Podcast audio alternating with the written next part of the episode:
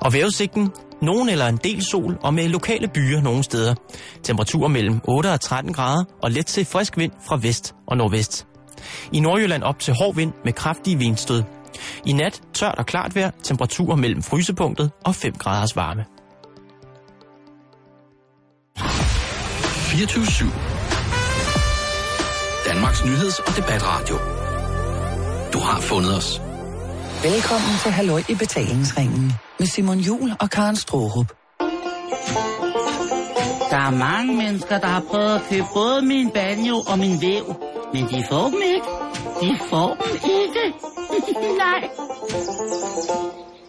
Det her er Halløj i Betalingsringen på Radio 24/7. God eftermiddag, Karen. God eftermiddag, Simon. Hvordan står det til? Jeg tror, det står rigtig godt til i dag. Du tror? Ej, jeg ved det. Ja, præcis. Jeg ved det. Det bliver spændende. Det er jo altid dejligt at høre live hollandsk radio i Radio 24/7-nyhederne. Ja. Det er bare endnu et tegn på, at den er der live. Ja. Det var skønt. Fandme noget vildt, noget hun fik sagt der, jeg er ikke helt sikker på. Vi kommer også til at bevæge os ind i lige præcis det emne, altså det der med at abdicere, det der med at aflevere sit kørekort, når man er for gammel til at køre bil. Mm. Lidt senere i dag. Ja. Vi kommer til at snakke om mad, og så kommer vi til at snakke om Anders Fogh af alle mennesker. Ja, jeg synes, det er lidt for lang tid siden, vi har haft ham med i programmet. Det er det også. Og det er ikke ham. Hvem er det? Det er Jørgen Leth. Er det Jørgen Leth? Det er mig, Jørgen. Jeg er blevet til Anders. Ja, det er meget bedre. Er det bedre? Er det bedre sådan her, Karen Straarup? Lidt mere helium i stemmen, ikke? Ja. Ej, det bliver for... Anders, han er meget sådan her. Måske bedre. Bedre Anders sådan her.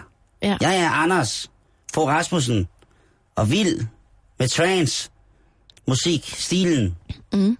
Du får muligheden for at lave Anders stemme igen lige om lidt. Det glæder mig til. Fordi først skal jeg lige annoncere noget i radioen. Gør det. Det er fordi, at vi har nogle rigtig vakse lyttere, Simon. Det har Danmarks bedste lyttere. Ja, det må man sige. Klogest i hvert fald, ikke? Ja, og de husker rigtig godt. Ja. Fordi at jeg i sin tid lovede, at jeg ville anmelde Blackmans program, når du havde været gæst.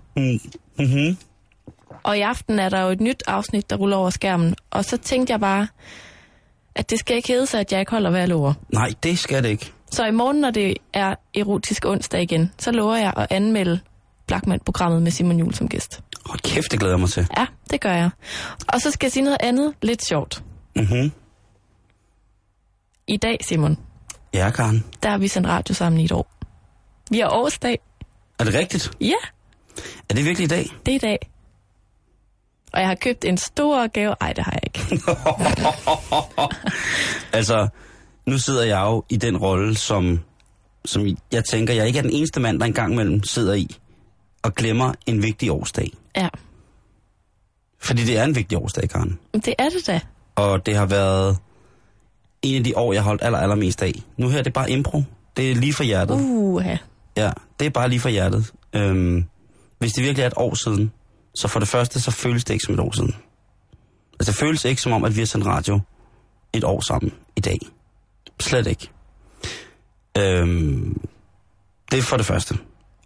Og for det andet, så er det... Nej, det er alt sammen med førstepladser, det vil sige. Og for det første igen, så har det været en... Det har været så fedt at have dig med. Det har været at hvis jeg skal være helt ærlig, så har det været så 10.000 gange meget bedre end det, så jeg måske synes, jeg kunne tillade at forvente mig af at sætte et nyt menneske ind i, for det første i min mærkelige verden, og for det andet så i radioprogrammet. Så nu blev jeg helt rørstrømsk, da du sagde, at det er faktisk et år, at vi har årsdag. Vi har jubilæum. Det er helt fantastisk. I vores lille ægteskab. Det fandme, og vi har holdt. Og der er ingen, der har lavet en æresport til os. Jeg har lavet en æreslort. Nej. Du har forhåbentlig ikke banket den op omkring min dør med søm. Og det ved du først i morgen tidlig. Og bast. Ej, jeg ved det ikke.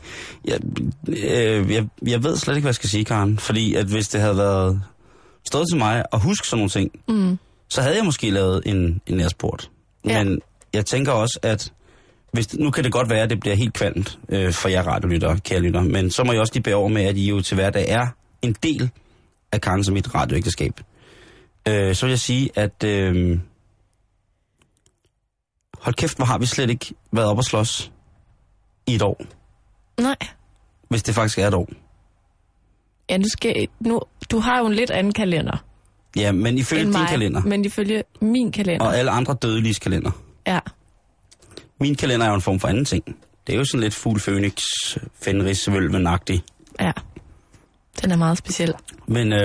Men jeg vil da bare sige... Tillykke til dig, Karen. Jamen, tillykke til dig, Simon. Fordi du har givet at holde mig ud et år. Jeg håber ikke, at det... Jeg håber, at vi i hvert fald holder et år til. Jamen, jeg skulle lige til at sige... Skål på et år mere. Skål på mange, mange flere. Jeg synes, det bliver... det er hyggeligt og ja... Bare lorte mig. Fordi jeg glemmer sådan. Nej, hold op, altså. Jeg glemmer jo også min egen fødselsdag, Karen. Det er jo det. Den skal nok mindre om os, når vi når dertil, ikke? Det er mig en glæde. Og til jer, kære lyttere, som har fulgt med fra start af i Halløj i Betalingsringen med Karen Straarup. Tillykke til jer for at have hende i radioen. Og ved du hvad? Nej. Inden det her, det kører for langt ud i de improviserede talers land, som er lidt et farligt land at gå ud i, men også meget smukt, så vil jeg bare gerne lige sige tak til alle, der lytter med hver dag. Mhm. Om der sidder en derude, tak til dig, om der sidder mange. Og så til alle de mange, som henter vores podcasts. Lige præcis, det betyder hele verden. Ja. Tak for det. Det er også meget at kræve, at man skal sidde og høre på os to en hel time en gang imellem. Det ved jeg godt, så det er endnu større tak. Det er den helt improviserede 100 års konfirmationsbegravelsestale, der kommer her fra onklen. Du er onklen, der rejser sig op og siger, mit liv har ikke været en dansk formuser. Lige præcis, jeg er onkel Marianne, der rejser sig lidt skælden op og siger, mit liv har ikke været et dans på roser jo, men for helvede. Ja. Tak for det. Selv tak. Og nu skal vi snakke om Anders Fogh. Ja. Yes. Fordi at... det amerikanske tidsskrift, der hedder Foreign Policy, de har samlet, verdens 500 mest magtfulde personer på sådan en slags liste, eller et kort, eller hvad man nu skal kalde det. Og jeg tænker lige, altså den har været alle mulige steder i medierne i dag, den her historie. Mm. Og det er den samme pressemeddelelse, der ligesom er blevet bredt ud i alle medierne i Danmark i dag. Så jeg tænkte, jeg går lige ind og ser, hvad er det her i grunden for noget? I stedet for bare ligesom at referere fra den samme ting, ikke? Og i selve moderartiklen, der er på engelsk, der står følgende, som jeg nu har oversat til dansk, ikke? De skriver nemlig, er det muligt at identificere de 500 mest magtfulde individer på planeten? Det er, hvad vi har forsøgt at gøre med vores Foreign Politics Map. Oh. Altså en opgørelse over de mennesker, der ligesom sidder aller højst op i de brancher, der styrer verden. Fra politik til finans, medier, energi, krigsførelse, religion. Og så skal man ligesom se den her liste som listernes liste. Shit. Ja, det bliver vildt. Men det er fordi, det er craziness, at den her liste er blevet til på baggrund af alle mulige andre lister.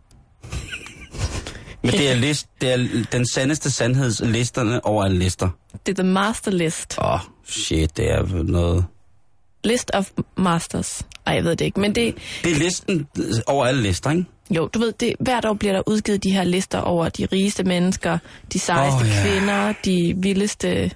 De sexeste kvinder i dansk fodbold. Lige præcis. Og det er ligesom en... De har brugt alle de her lister til at finde frem til det her. Men, Simon, jeg går så ind... og kigger på den her liste. Man skal jo ikke logge ind for at få lov at se den og alt muligt. Det er lidt besværligt. Og jeg regner med at se ligesom en liste, der hedder fra 1 til 500. Mm-hmm.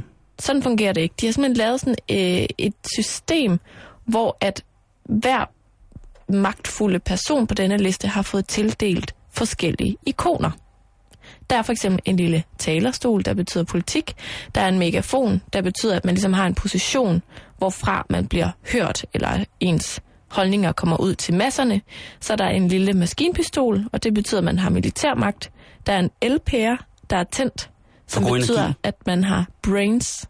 No. At man er klog. Ja, ja. Så er der en lille kuffert med et dollartegn på, som betyder, at man har penge. Og så er der en smiley, der betyder, at man er god. Og så er der en lille djævel, der betyder, at man er ond. Så alt i alt en blanding af symbolikken fra Anders And og emoji-sms-ikonerne. Ja. Det synes jeg er fair nok, at man på den måde ligesom kan stadsfeste, hvor folk kan hjemme i forskellige magtpositioner. Lige præcis. Og Simon, der er selvfølgelig en dansker iblandt de her 500 magtfulde mennesker. Og så Bukart. Jeg skulle lige til at sige, så kommer spørgsmålet til 1 million. Hvem tror du, det er? Jeg har lige skudt på for Bukart. Ja, det var forkert. Puha. Er det prinskemalen? Nej, men det er nu, du må lave den sjove stemme igen. Det er mig, Anders! Yes! Jeg er på listen! jeg er på listen! Ja. Jeg er på listen med en pære og et våben. Ja, den er meget god. Jeg tror, du skal lige en tur på Jensens Bøfhus og låne 3 af deres heliumballoner, og så lige suge den ind, så er den der. Ja, fordi ellers er sådan noget her. Det bliver sådan en blanding af Jørgen Leth og Janne Aamund. Ja, det er også svært. Men du har jo også høfeber lige på tiden, så... du skal ikke have fået mig startet med det der, fordi så kommer der altså en hater på naturen. Videre. Ja, naturen tager vi bagefter. Anders Fogh Rasmussen er altså på den her liste, og han har fået et lille ikon. Han har kun fået 1. Nå. Fordi mere magt har han altså ikke. Men han har fået en lille maskinpistol. Ja, en lille nuttet maskinpistol, der dræber. Mm. Ja. Og for ligesom at give et eksempel på, hvad man ellers kan få af ikoner, så har jeg lige valgt nogen ud. Ja. Der er for eksempel Vladimir Putin. Yes. Han er på the list. Ikke? Og hvad har han? Han har fået en lille talerstol. Ja. Så har han fået en megafon. Ja. Så har han fået en maskinpistol. Ja. Og han har fået kufferten med penge. Han har ikke fået nogen god idé, vel?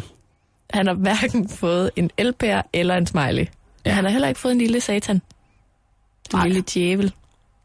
Så er der Obama. Han har fået en lille talerstol. Mm-hmm. Han har fået en lille megafon. Ja. Så har han fået en lille maskinpistol. Og så har han fået en elpære. Nå. Ja, er det en amerikansk tidsskrift, det der? Mm-hmm. Ja. Så er der Angela Merkel. Yes. Hun har fået en lille bitte talerstol. Ja. En lille megafon og penge. Ja.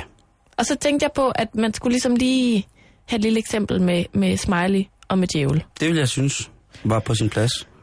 For eksempel så har vi Bill Gates. Ja, han har vel begge dele. Han har fået en smiley, og så har han fået en kuffert med penge. Han har magt, fordi han er mega vældigt, fordi han gør nogle gode ting med alle sine mange, mange, mange penge. Jo, ikke? Det var os. Og så er der altså Syriens præsident, Bashar al-Assad, som bare har fået et lille djævelstegn. Ja. Men tror du ikke, at på den der liste i Syrien, der ser den lidt omvendt eller anderledes ud? Jeg gad godt at se deres. Hvad nummer er liste? Anders? Jamen, det der er jo ikke rigtig sådan på den måde et regnskab. Hvor er jeg? Men hvis man alligevel skal lave sådan et lille skandinavisk regnskab, så er vi altså overgået af både Norge og Sverige. Så hvis man laver Norge, Sverige, Finland, Danmark, så deler vi sidstepladsen sammen med Finlands Olleran. Hold kæft, Karen, hvad er det for noget? Ja, det hedder han. Så du bare finder på. Nej, han hedder Olleran. Olli. God gammel. Ja, som er EU-kommissær for økonomi og finans. Og sammen med Anders Fogh ligger han altså nederst i, hvad skal man sige, det skandinaviske regnskab. Mm-hmm. Men det er jo ikke sådan en liste, hvor man kan sige, hvem ligger øverst og hvem ligger, fordi det kommer jo an på. Altså, det er klart, jo flere ikoner du har, men du skal jo helst heller ikke både have den lille satan og en smiley og en... Altså, du ved, det er sådan lidt svært at gøre op, hvem der er bedst. Der er bare nogen, der har flere ikoner end andre. Jeg kan oplyse om, at hvis man skal tage det helt nøgternt, hvad Anders i virkeligheden er, Altså Anders Fogh Rasmussen, ja. Han er NATO-generalsekretær. Nu har jeg lige fundet på Wikipedia, hvad det helt præcist vil sige at være NATO-generalsekretær. Skal jeg lige... Ja, tak. Okay. NATO's generalsekretær er leder af det Nordatlantiske Råd. Det er det øverste organ i den internationale forsvarsalliance NATO. Generalsekretæren fungerer desuden som NATO's frontfigur udadtil og varetager medlemslandenes interesser, ligesom vedkommende er chef for alliancens ansatte. Det er en uofficiel tradition, at NATO's generalsekretær er europæer. USA udpeger til gengæld traditionelt organisationens militære strategiske ledere. Der kræves enighed om valget af kandidaten. De enkelte medlemslande har alle vetoret, hedder det. Generalsekretæren vælges efter uformelle diplomatiske drøftelser mellem medlemslandene, der hver foreslår at kandidat til posten. Generalsekretæren vælges for en periode af 4 år.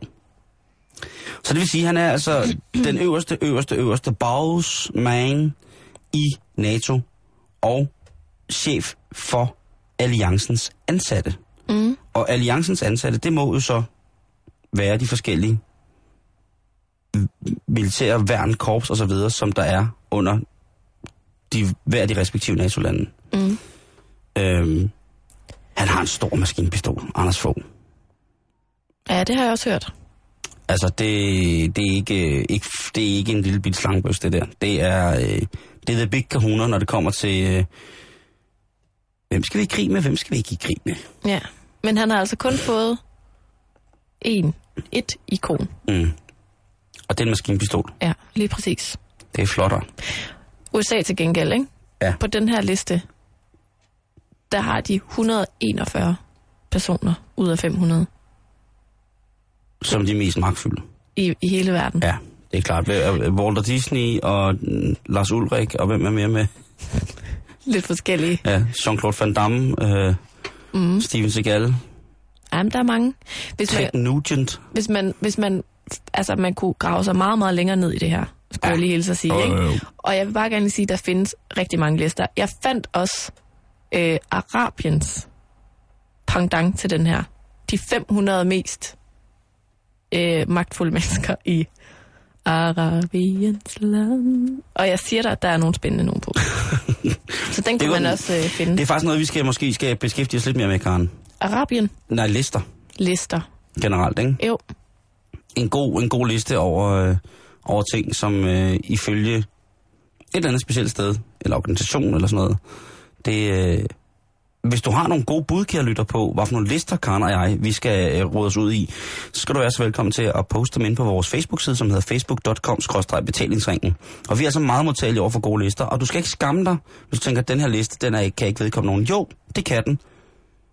Lige præcis. Også hvis du selv har lavet en liste. Går du selv derhjemme og laver lister? Lad os sige det på den måde, at hvis du laver... Altså ikke det med 3. Nej. Hvis du laver over 10 lister om dagen, så vil vi gerne have den bedste på dagen. Som den liste, du selv synes er bedst. Mm. Og ellers så skal du bare være velkommen til. Hvis du har en liste, og tænkt, gud, den mangler jeg at få publiceret. Listen over lækreste piger på Næstved Statsgymnasium i 1982, den skal frem nu. Selvfølgelig skal den det. Vi er din liste viderebringer. Facebook.com/betalingsringen. Yes. Det var lidt om magtfulde mennesker i verden, Simon. Svede Anders er der, men det er han jo. Man kan jo ikke... Altså, det må man give ham. Man kan ikke sige andet. Er du generalsekretær for NATO? Bum. Så er man, storkalif et eller andet sted. Ja, lige præcis. Simon, jeg har kigget lidt ud i Danmark. Åh, hvor dejligt. Og nu skal vi til... det, jeg i dag har valgt at kalde lokalnyt. Mm. Ikke? Jo. Og det betyder egentlig bare, at vi skal en lille gåtur rundt i landet og se på, hvad der rører sig. Det synes jeg godt. Det var ligesom, at i går det var så rart at snakke om Limfjordsbroen. Mm. Togbroen, der igen er oppe at køre. Ja. Ja, det er dejligt. Vi starter i Nordvestjylland, og jeg vil egentlig bare læse højt. Det synes jeg, du skal. Jeg har været forbi nordvestnyt.dk og har fundet følgende historie. Yes. Når man ødelægger levevilkårene for en fredet blomst som den nikkende kobjælle, så koster det dyrt. Det må i hvert fald ejeren og forpagteren af et overdrev ved Veddinge Bakker i hvert fald erkende, efter at retten i Holbæk har bestemt, at de begge skal straffes med bøder. Ejeren er blevet idømt en bøde på 40.000 kroner, og forpagteren skal betale 25.000 kroner. Jamen, det synes jeg også. Vedinge Bakker er altså virkelig, virkelig, virkelig et dejligt sted. Ja, men vi er slet ikke færdige nu, Simon. Nej, er det blevet skændet mere? Sagen om den nikkende kobjælle tog sin begyndelse tilbage i 2010, hvor Odsherred Kommune konstaterede, at den landbrugsmæssige udnyttelse af et overdrev ved Vedinge Bakker gik ud over ikke bare én, men 2 fredede blomster. Ud over den nikkende kobjælle, der er udnævnt til Odsherreds nationalblomst, så voksede også liden museurt på stedet. Og hvornår har man ikke savnet liden museurt?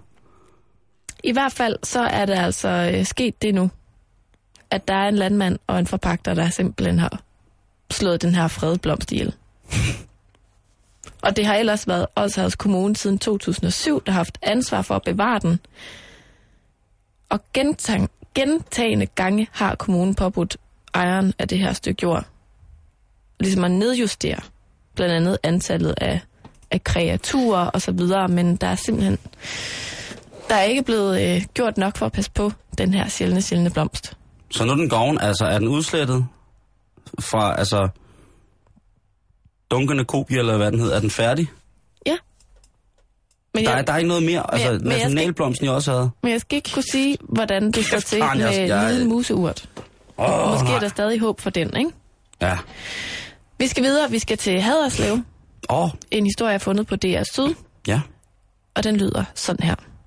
Den er faktisk, fra i går. Mm-hmm. Er du klar? Ja. I går var det faktisk dansens dag. Det burde vi selvfølgelig have haft med her i programmet, men det smuttede. Det var der, hvor du dansede rundt inde i studiet. Der står det her. Mens der nu garanteret bliver sunget og danset rundt omkring i mange skoler, bliver der til gengæld ikke meget dans i Haderslev. Det var ellers planen, at skoleelever fra 3. til 10. klasse i dag på dansens dag skulle samles i Haderslev Idrætscenter og danse hele formiddagen. Men fordi alle skoler nu er startet igen, har klasserne meldt fra, så eleverne i stedet for helt almindelig undervisning. Det er også ærgerligt, ikke? Nu har der været 4 ugers lockout til at lave et drøngodt arrangement. Det har de ikke måttet. Og så løber det af stablen den dag, hvor alle elever skal tilbage i skole. Jamen, de har jo ikke måttet mødes og planlægge.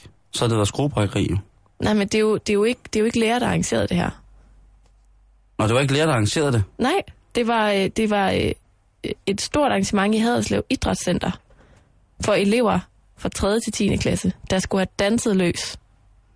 Men det kunne så ikke blive til så meget, fordi de skulle tilbage i skole. Hold kæft, hvor er det ærgerligt, Karen, det der, du. Dårlig timing, ikke? Ja, det er skiden timing. Det er det sgu. Og det er synd for alle de børn, som for én gang for livet, altså én gang for alle i deres liv, Karen, én gang for alle kunne være blevet skræmt fra videresands fra de bonede gulve, laksko og mænd i pingvin. Ja. Skrydende. Nu er der et helt år til det dansens dag igen. Lige præcis. Og hvor skal Haderslev Kommune dog være så sindssygt glade for, at deres børn stadigvæk har sådan lidt bløde ankler. Ikke fordi om et år, hvis det går godt, så er det stive ankler. Ikke? Eller stive led. Ikke? Strakte fødder, når man danser. En strukket vrist. En strakt vrist, præcis, Karen. Ja. Mm-hmm. Som Hitler bedst kunne lide det. Lige når man blev marcheret, ikke? Jo. Stræk. Ja. Vi skal videre, og vi er stadig sådan lidt sydpå. De strukne vristers nat. Simon, det tyske politi har taget 2 biler på vej mod Danmark med 700 kilo af det her berusende middel, kat. Den ene bil, den blev fundet ved sådan et rutineeftersyn på en resteplads lidt syd for Slesvig. Og det var altså en italiensk statsborger, der kom kørende, og som så blev bedt om at holde ind til siden. Og da de så åbner bagagerummet, så er det ret tydeligt at dufte, at der her var tale om kat. Temmelig meget. Gemt i papkasser. 523 kilo i den ene bil. Lidt senere blev der så stoppet endnu en bil, hvor føreren var fra Belgien. Og han havde så et par 100 kilo kat fordelt i 34 kasser. Og begge biler havde kurs mod Danmark, men man ved ikke rigtigt, hvad de skulle med det. Jeg tænker bare, kat Er det hot shit i Danmark? Ja, det er det jo, men det er bogstaveligt forstand hot shit rigtig, rigtig mange steder i landet, i verden, skulle jeg sige. Det er jo et rusmiddel, som har været kendt i rigtig, rigtig, rigtig mange år, og som har været brugt...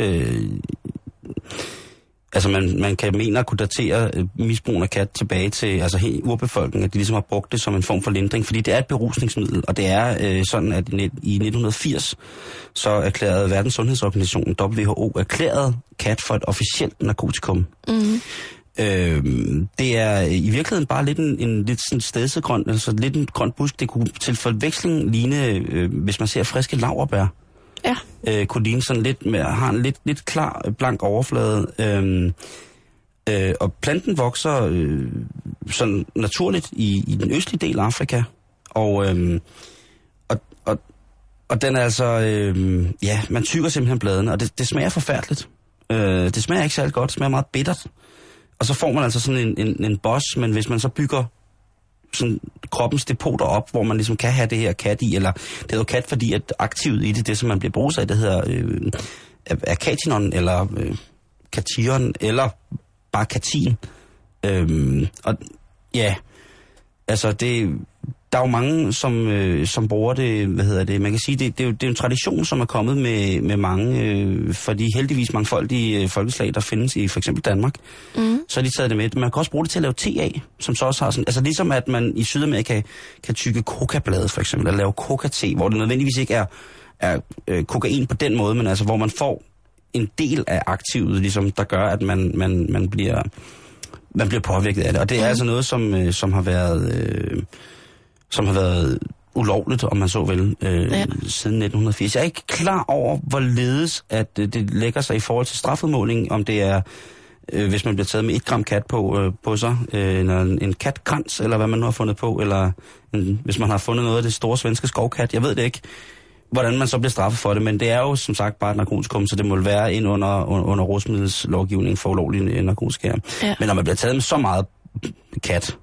Det er meget te, der skal laves, ikke? Ellers så skal man have et virkelig stort forbrug af det. Jeg skal ikke kunne sige, hvor mange blade, der går til et drøvtyk kat. Nej. Men det er meget, ikke? Jo. Det er meget kat. Men det er i hvert fald ligesom blevet sendt til afbrænding. Ja. Ikke? Den sidste lokal nyhed, vi skal omkring, den er foregået i Varde. Sønderjylland? Ja. Jeg læser bare højt. Ja. Flere brandbiler var fredag aften kl. 18.15 kaldt ud til Lerpøtparken i Varde. Årsagen var, at nogle beboere havde bemærket en mistænkelig lugt, og brandvæsenet evakuerede derfor en hel opgang, da de troede, at der ville komme røgudvikling. Det viste sig dog, at der bare var tale om nogle beboere, der lavede meget, meget stærk og krydret mad. Hvad retten bestod af melder historien intet om. Karen, det kan også være noget skrækkeligt noget, når man begynder at komme sådan noget crazy shit som hvidløg og oregano i sin mad. Der har været tale om ja. Det var alligevel for meget for Varde. Lidt for meget paprika. Har der været timian indblandet? Den stærke timian? Ja, måske. Det kan også være, en beruselse i sig selv, og få en så voldsom aromamæssig...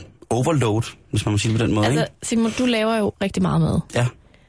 Jeg vil gerne bede dig om at tænke på, hvilken ret man kan lave, der er så stærk og krydder, at man tror, der er brand i en hel opgang. Jamen, det er ret simpelt. Jeg vil sige... Har man brændt karien på? Nej, altså umiddelbart så vil jeg sige, den der er selvfølgelig den klassiske konserveringsmetode, preservering, altså rygning. Det kan være, at de har røget en ost. Altså det kan være, at de har haft gang i... Man ser jo så mange tv-programmer, hvor der er lige en eller anden smart noget, der laver en ildebrand i en wok, og så kan han lige ryge en ferskost. Der er også det mere, amerikanske princip, som hedder blackened fish, hvor det altså simpelthen går ud på at svede så meget af en krydderiblanding af på et eller andet emne. Det kunne være kød eller fisk. Sådan så det bliver helt sort. Det ryger også helt sindssygt meget. Men så er der også... men ellers så kan jeg ikke komme på ting, hvor det dufter så stærkt og krydret. Det kan jo være, at måske har de brugt det, der hedder røgvæske. i noget mad. Det kan jo lugte afsindigt meget røg, men jeg kan ikke. Man skal godt nok brænde nogle... Altså, der er jo også det, som du selv snakker om, hvor man brænder krydderier af ja. I en varm gryde for altså... at omgås forskellige bitternuancer i de etæriske olier, men sige, at hvis... Altså, det der har gjort, de har tilkaldt brandvæsenet, er ikke røg. Det er en duft. Ja. Jamen, det er mig en gåde, Karen. Det er mig virkelig en gåde om, hvor meget, at man kan... Altså, man kan jo brænde ting ufattelig meget på. Ja. Så det lugter. Men nej, altså af krød... Men igen, når der ikke er nogen røgudvikling, og det bare har... En ret, der er så stærk... Jamen, det ved jeg, det tør jeg slet ikke tænke på. Det tør jeg simpelthen ikke tænke på. Er vi ude i sådan noget med sådan en Kims pølsegryde, hvor man tømmer alt, hvad man har i skabene, og laver det til en sammenkogt ret? Kims pølsegryde? Ja, det hedder det i min familie. Altså, hvor man ligesom bare... Hvem er Kim? Det er faktisk... Jeg tror, det er min kusine engang boede i kollektiv med, som lavede retten. Og så forklarede hun ligesom konceptet, så er det bare heddet Kims pølsegryde lige siden. Okay. Og det er det der med, hvor så har du lige en lille dåse cocktailpølser, du har noget majs, du har noget... Jeg tænker bare, at det er en, der har tømt alle skabe, og der har været noget potkæse, der har været noget surstrømning, der har været noget... Men det lugter altså, ikke brændt. Men der står heller ikke her, at det har lugtet brændt. Nå, men det er tilkaldt ikke brandvæsenet. Jo, altså, jeg læser lige igen. Årsagen var, at nogle beboere havde bemærket en mistænkelig lugt, og at brandvæsenet sted, og de fik så evakueret en hel opgang, da de troede, at der var røgudvikling. Så må de jo også kunne lugte det. Ikke? Altså sådan nogle brandmænds næser. En mistænkelig lugt. Ja. Og de troede, der var røgudvikling. Ja, okay, det kan jeg godt se. Så har der nok været ild i et eller andet. Så kan det jo også godt være noget black and fish. Det kan være nogen, der har... Det kan jo godt være, at der har været nogle mennesker, som har tænkt, i aften, denne mandag, der skal jeg riste brød så sort, at det går fra kul til at blive diamanter. Og så er de simpelthen voldristet noget brød. Tænk, hvis det er en, der sådan første date har inviteret en rigtig sød pige hjem, eller en rigtig sød fyr hjem, og så lige har haft mormor eller mor på højtaler på telefonen, for ligesom at hjælpe en igennem det der måltid med, der skulle tilberedes til den her søde fyr og søde pige, og så alt bare gået galt og brændt på. Og brandvæsenet er kommet, og naboerne banker på, og... På den anden side, hvis han kommer levende ud af den, eller hun kommer levende ud af den, så er det kærlighed for livet. Jamen, det er det. Hvis man bliver afbrudt af brandvæsenet. Men det undrer mig igen, kan jeg lytte, hvad kan man lave, der er så stærkt, uden det brænder på, at det lugter af røg? Altså, jeg har røgvæske og røgpulver, men det er ligesom... Men vi er ligesom ude i en afbrændingsproces, før jeg ligesom siger, wow, nu lugter her sådan den der... stærke, søde, bitre røg. Ved du, hvad det kan være? Nej. Det slår mig nu. Det kunne godt være de der sindssygt klamme popcorn, man kan lave i mikrobølgeovnen med cheddar og bacon smag. Nu siger du sindssygt klamme. Ej, og men, du siger så lige tre ting, som der inde i mit hoved eksploderer som værende nok noget af den bedste idé, jeg har hørt lang tid. Siger du, der findes popcorn med bacon og cheddar smag? Ja, og jeg kendte en, som havde en roomie, som lavede det, når de skulle have romantisk aften. Ja, så klart. Hende og kæresten. Klart. Og der stank i hele lejligheden. Ved du hvad, Karen? Det synes jeg faktisk er et rigtig, rigtig, rigtig, rigtig godt bud. En mikroovnspopcorn, som er gået i... noget mikroovn, som er gået i... Gået i vasken. Ja. Det er en skide god. Jeg arbejdede engang i et studie, hvor der boede en mand ved siden af os, som altid lå kun i badebukser og spiste ting fra sin mikroovn. Mhm. Og der lugtede altså også tit, som om der var gået ild i noget. Jeg tror, du har ret. Jeg tror, det er noget mikroovnsmad, der er gået galt. Det kan være alt muligt. Der er jo så usandsynligt mange kræfter i sådan en mikroovn. Man tænker jo ikke over det, også på grund af den lille fysiske fremtoning. Det er jo ikke et stort element. Nej. Men den kan kæft for katten brænde ting på, ikke? Mm. Altså sådan noget pasta der, som går fra at være blødt og lækkert, hvis man varmer det op på en forkert måde, til at blive nærmest en form for forsvarsmekanisme. En form for panser. Men vi skal bare stadig have krøllen på historien, der hedder, at der var tale om noget meget stærkt mad. Men det kan man jo også godt tilberede i mikrobølgeovn. Ja, så er det sidste tøj brændt, og jeg har ikke mere. Og jeg skal sådan på toilettet. Vil du ikke godt være sød og hjælpe mig? Det her er Halløj i Betalingsringen på Radio 24/7. Så gik den sgu ikke længere for René Redzepi og crewet ude på Noma. De er ikke verdens bedste restaurant mere, og det er selvfølgelig rigtig ærgerligt, hvis det var det, man sigtede efter. Selv så har René Redzepi været ude og sige i dag, at det faktisk nok var en lettelse, at det ikke, det skal han jo sige. Ja, det skal han sige. Men jeg synes, det er mega fedt at blive nummer 2. Medmindre han har været igennem en voldsom soul-searching, siden at dokumentaren om René Redzepi blev lavet, så er jeg sikker på, at inden i ham, så er der en lille ild, som er gået for at være ganske almindelig rødglødende til at være sådan koldblå hadsk. Jeg tror, han brænder så meget for sit fag, og er så meget i sig selv og sin egen verden, når det kommer til det der mad, at selvfølgelig ville han da gerne have haft et 4. år som verdens bedste restaurant. Men 3 år er det altså blevet til som kronen på værket, altså ude på Christianshavn her i København. Den nye etter, det er El Celler de Can Roca fra Catalonia i Spanien. Man siger jo ikke Spanien og så Katalonien bagefter. Man siger jo i Katalonien først, og så som ligger i Spanien. Okay. Og det er jo, hvis man skal sige noget, så er det som om, at jamen, så er den position som verdens bedste restaurant kommet tilbage til Katalonien. For en af de restauranter, som jo har gjort sig virkelig bemærket som værende en af de allerbedste restauranter i verden igennem rigtig mange år i træk, faktisk for første gang, at den her ting blev kåret, det har været El Bulli, som jo også ligger i Katalonien.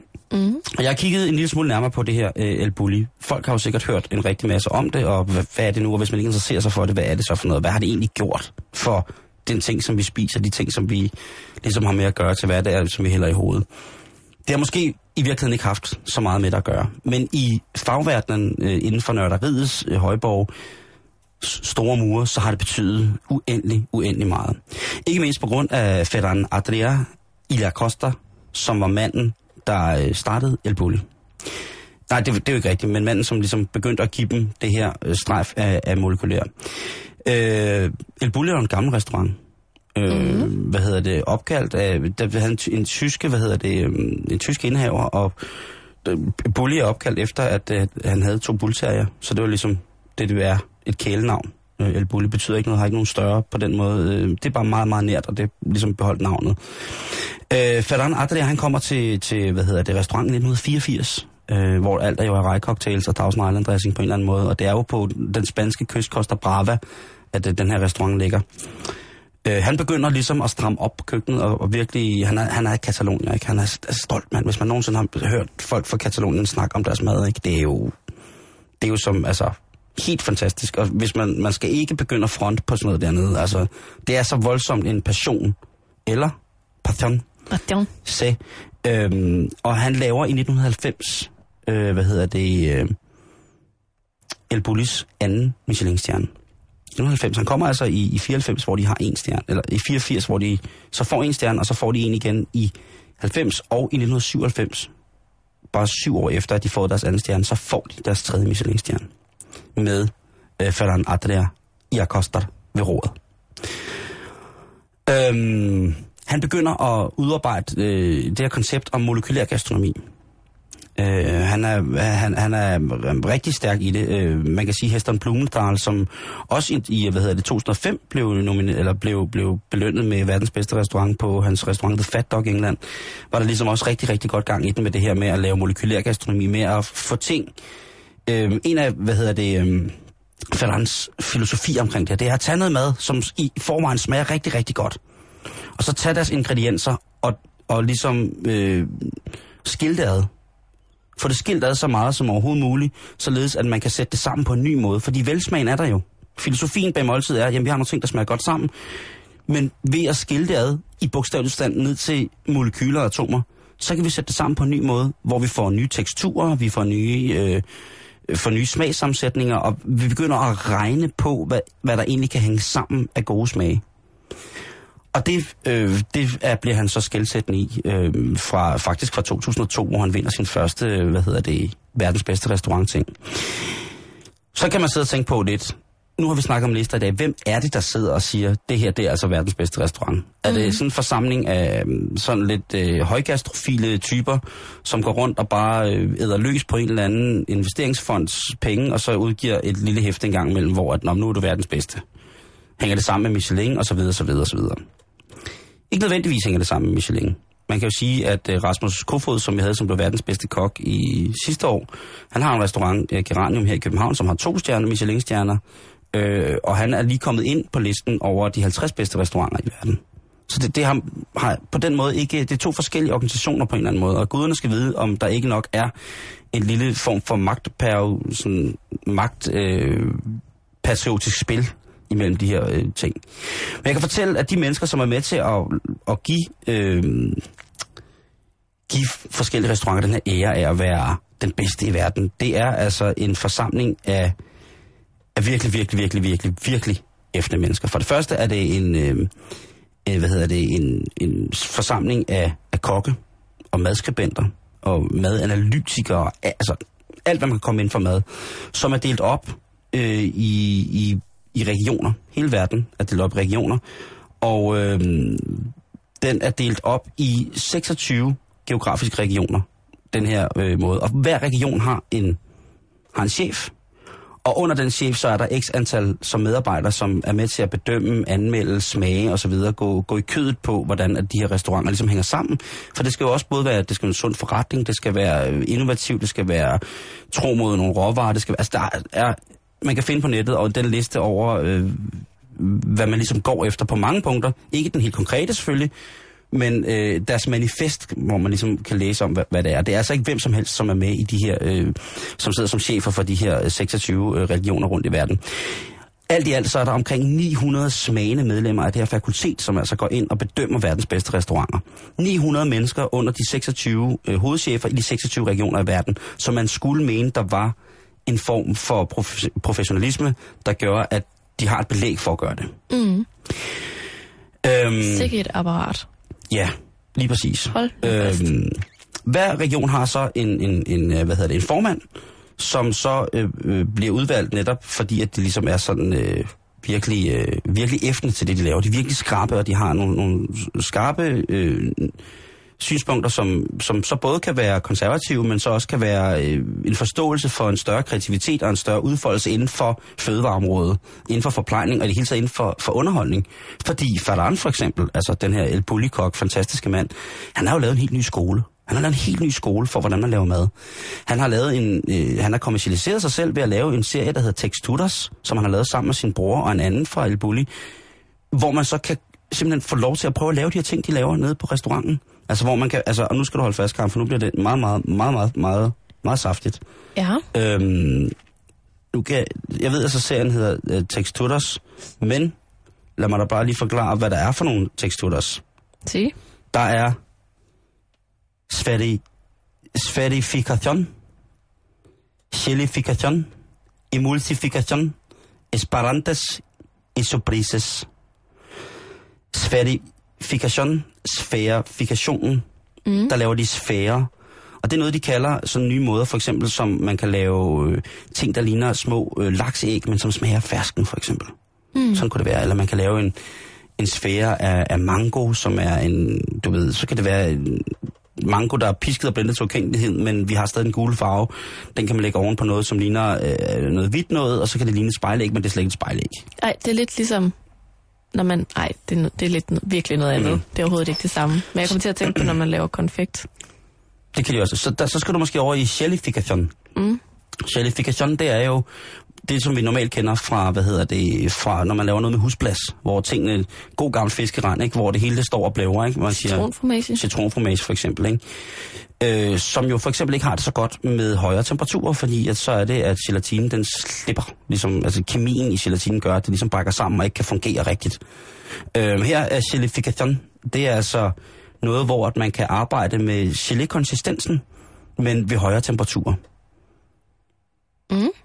Igen er vi ude noget med at provokere nogle sanser. Altså normalt, når man får noget, der er gelatinøst, når det er lidt blævret. Lidt gelé-agtigt. Ja, når man forblever, ikke, så er det koldt og sådan lidt profact, men lige pludselig kan man så få det serveret varmt.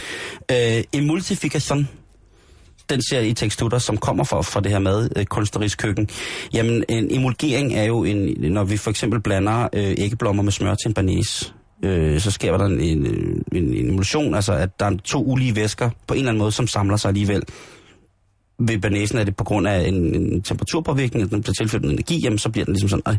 Men her med emulsifikation i tekstutters fra det her El Bulli-værksted, så er det igen, jamen vi kan samle ting, som normalt ikke skulle være samlet. Lad os sige det på den måde. Mm-hmm. Man kan sætte tingene sammen, og man kan servere det ved forskellige temperaturer, man holder. Og fælles for det hele er, jamen der bliver brugt alle mulige mærkelige ting til at få gjort det her. Man finder nogle silentiøse evner i alger, eller man... Altså der er så mange ting, hvor man ligesom... Han har bare været god til at samle det hele, ikke? Mm. Og så lave den her skole for det. Og det har han altså kørt i rigtig, rigtig lang tid. I 2011, der vælger restauranten ligesom at lukke. Efter megen mystik og sådan nogle ting, og så er forskellige. Der har været forskellige udtalelser fra Ferran selv, og så har der været udtalelser på deres hjemmeside, hvor de ligesom modstræder hinanden, men i virkeligheden, verden, så vælger de i 2011 at lukke deres projekt. Ikke som, altså nu siger han, nu har han meget katalan, ikke? Katalan. Muy katalan, ikke? Si. Passion.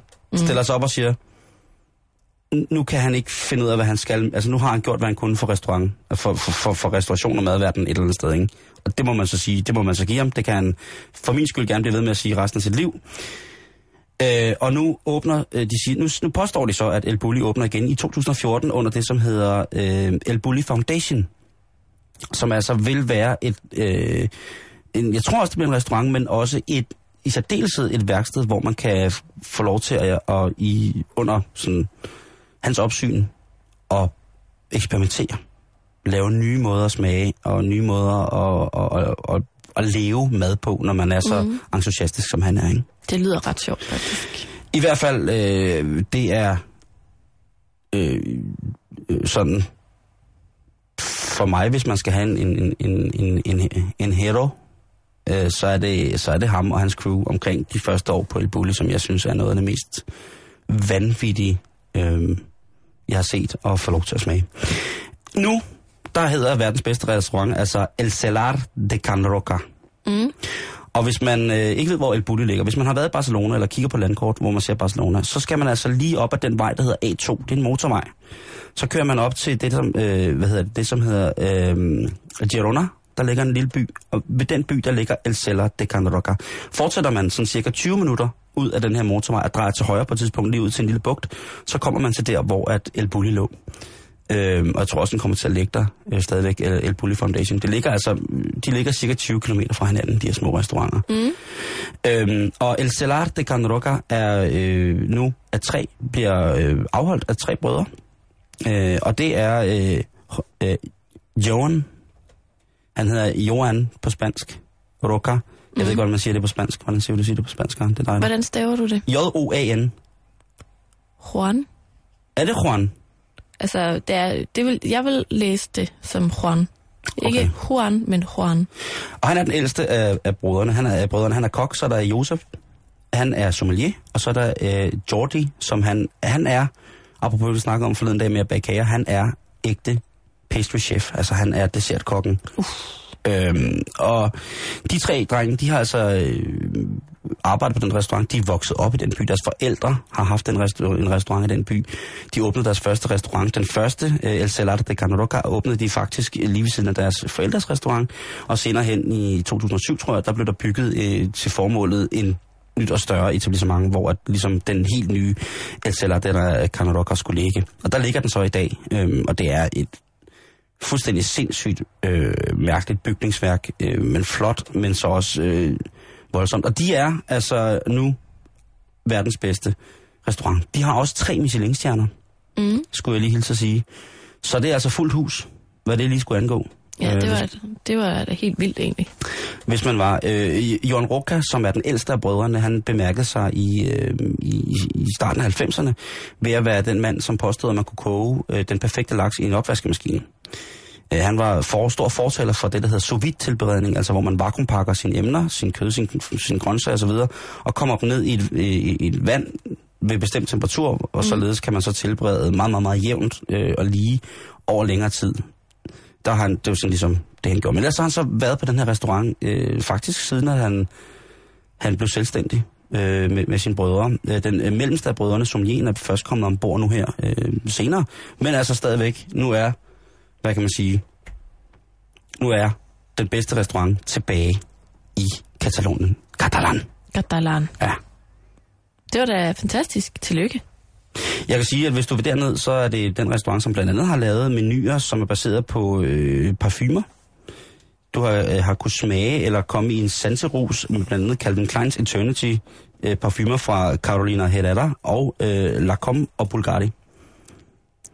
En ting, som de sætter stor pris på deres, på deres menukort, hvis man går ind og kigger på deres hjemmeside, hvis den virker, det er det, der hedder El Mundo eller Verdland, hvor du blandt andet kan få serveret en lille frossen fiskebolle i en krydret fiskefond rullet i kakaosmør, som efter sine, ifølge El Celler, skulle være et tegn på Thailand.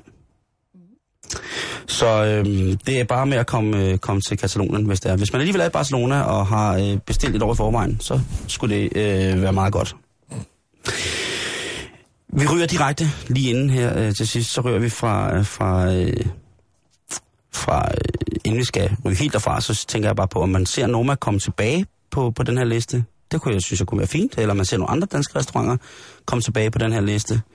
Det er ikke til at vide. Altså, men som du for selvsyn hørte, så er der altså mange mennesker, som virkelig vier deres liv til at få den her liste gjort til noget helt specielt og noget meget, meget eksklusivt i forhold til, hvordan kompetencerne, der bedømmer, ligesom arbejder. Mm. Det er jo rigtig, rigtig fint. Det sjove er, at faktisk El Celler, den nye nummer 1, den har været med i UK's Masterchef, The Professionals. Har den det? Hvor jeg bare tænker, så man lige Noma eller Geranium i Masterchef? I Masterchef.dk med Thomas Herman? Mm. Ikke endnu. Så den jo. Man har lov til at håbe. Karen, inden vi slutter af, så bliver jeg lige nødt til at runde, det hollandske kongehus. Ja, tak. Vi hører lidt om det. Det er jo kutyme, at man dernede, som på et eller andet tidspunkt afleverer sit kongelige kørekort og siger, bror, nu kan jeg ikke mere. Nu bliver jeg nødt til at stå af. Og det er jo også det, som Beatrix nu har gjort. Og givet sin søn, Willem faktisk her, da vi startede programmet kl. 14, det var der, hvor at han skulle tages i ed, og parlamentet i Holland også, så parlamentsmedlemmerne skulle også kunne tages i ed. Og det er sådan måske ved at være fat nu. Der er over 2.000. Det er ikke lige alle. Der er vist nok omkring 15 eller 16 medlemmer, som ikke vil sværge eller give ed til den nye konge. Nå. Fordi han er en konge, som faktisk ikke er særlig stor tilhænger af, af kirken. Han mener, at et land som Holland, som har så stor både en del katolske og protestantiske mennesker, ligesom, jamen der skal man ikke som konge vælge side på en eller anden måde. Så det er der mange. Han er et kontroversielt fyr. Han er gift med Maxima Cerdacueta, argentinsk prinsesse. Josef. Som jo altså, hendes forældre blev nægtet adgang til deres bryllup, fordi hendes far sad i regeringen under militærkuppet. Han tog hende alligevel som dronning. Han elskede hende og tog hende som dronning, og de har 3 fantastiske børn. Men så vil jeg så også sige, at Beatrix, som altså prinsesse, har været sindssyg, ikke? Fordi hun kom jo altså fra et ældre hollandsk kongepar, hvor at der på et tidspunkt hendes mor fortalte, åbnede op om, hvordan hendes far, altså den nu abdicerende dronningens far, var en hårdkal af en anden verden, og hvordan at hendes mor var blevet påvirket i mistro til sin mand af nærmest en heks i efterkrigstiden, og hvis det ikke havde været for den hollandske modstandsbevægelse, så var det sejlet helt af helvedes til. Det lyder fuldstændig sindssygt, det du lige sagde. Ja, det er ret vildt. Det hollandske kongehus op til omkring lige efterkrigstiden, omkring 47, har altså haft en vanvittig historie. Og det er måske også derfor, at Beatrix som den første, men også Willem nu har annonceret, at det nye kongehus i Holland kommer til at blive meget, meget, meget afdæmpet, og i hvert fald ikke sådan, udover at han lige bliver taget i nu foran 2.000 mennesker, det bliver, det bliver ikke sådan, at man kan man kan henvende sig til kongen, hvis man har lyst, som man har sagt i Hollands TV. Hvis man har lyst til at snakke med kongen, så må man altså gerne sige det, og han har ikke tænkt sig at være sådan helt op og stød over det. Hans hans far, eller hans mors far, måske hans bedstefar et eller andet sted, var jo en karl, som også modtog bestikkelse. Det kom frem i 1976, han havde modtaget bestikkelse fra et kæmpestort amerikansk våbenfirma. Han havde modtaget på det tidspunkt $1,1 million for at ligesom sige, ved du hvad, når Holland skal have nye jægerfly, så skal det være det her. Han var vildt glad, han var total militær, Beatrixes far, og ja. Hold nu det var ikke så fast. Godt. Ja, Karen. Vi har da jordens kedeligste kongehus. Nå, men ja, det har vi egentlig, men på den anden side, jeg synes... Sverige har de det vildt, men, i Norge har de det vildt, i Holland har de det vildt. Men de har det ikke så vildt mere, men jeg tænker bare, det må være det allerfineste som et kongeligt overhoved at aflevere sit kørekort og sige, ved hvad, tak for nu. Men nu er jeg blevet 75. Nu vil jeg gerne til Mallorca, jeg vil til La Sanza. Jeg skal på noget vinrute. Mm. Jeg siger ikke hvem, men jeg synes godt, at man kunne lære lidt af det. Ja, måske.